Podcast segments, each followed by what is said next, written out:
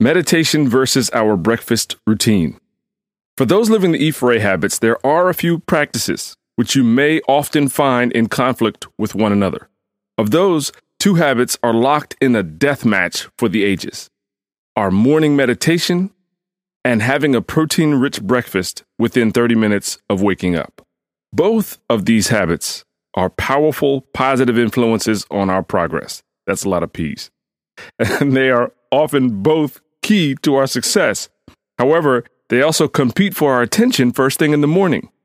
Here's a note from Dara, an E4A Premier coaching student. She says, Coach, tomorrow, can we discuss how to get food within 30 minutes if I'm also doing 20 minutes of meditation in the morning?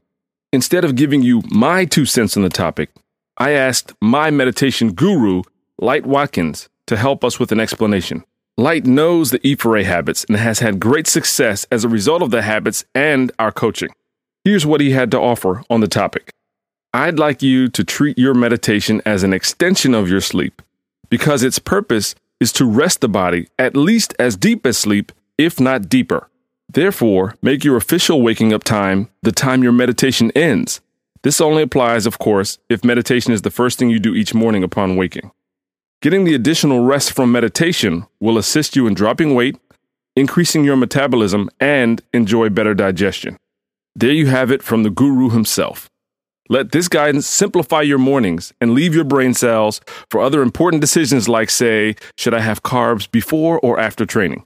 That's just the tip of the iceberg. There are tons of tiny details like this to decode. If you're interested in help, consider joining us for coaching. Visit eatingforabs.com for step by step guidance on getting in the best shape of your life. I'm Coach B. Moore. This is Coach B Daily. I'll talk to you tomorrow.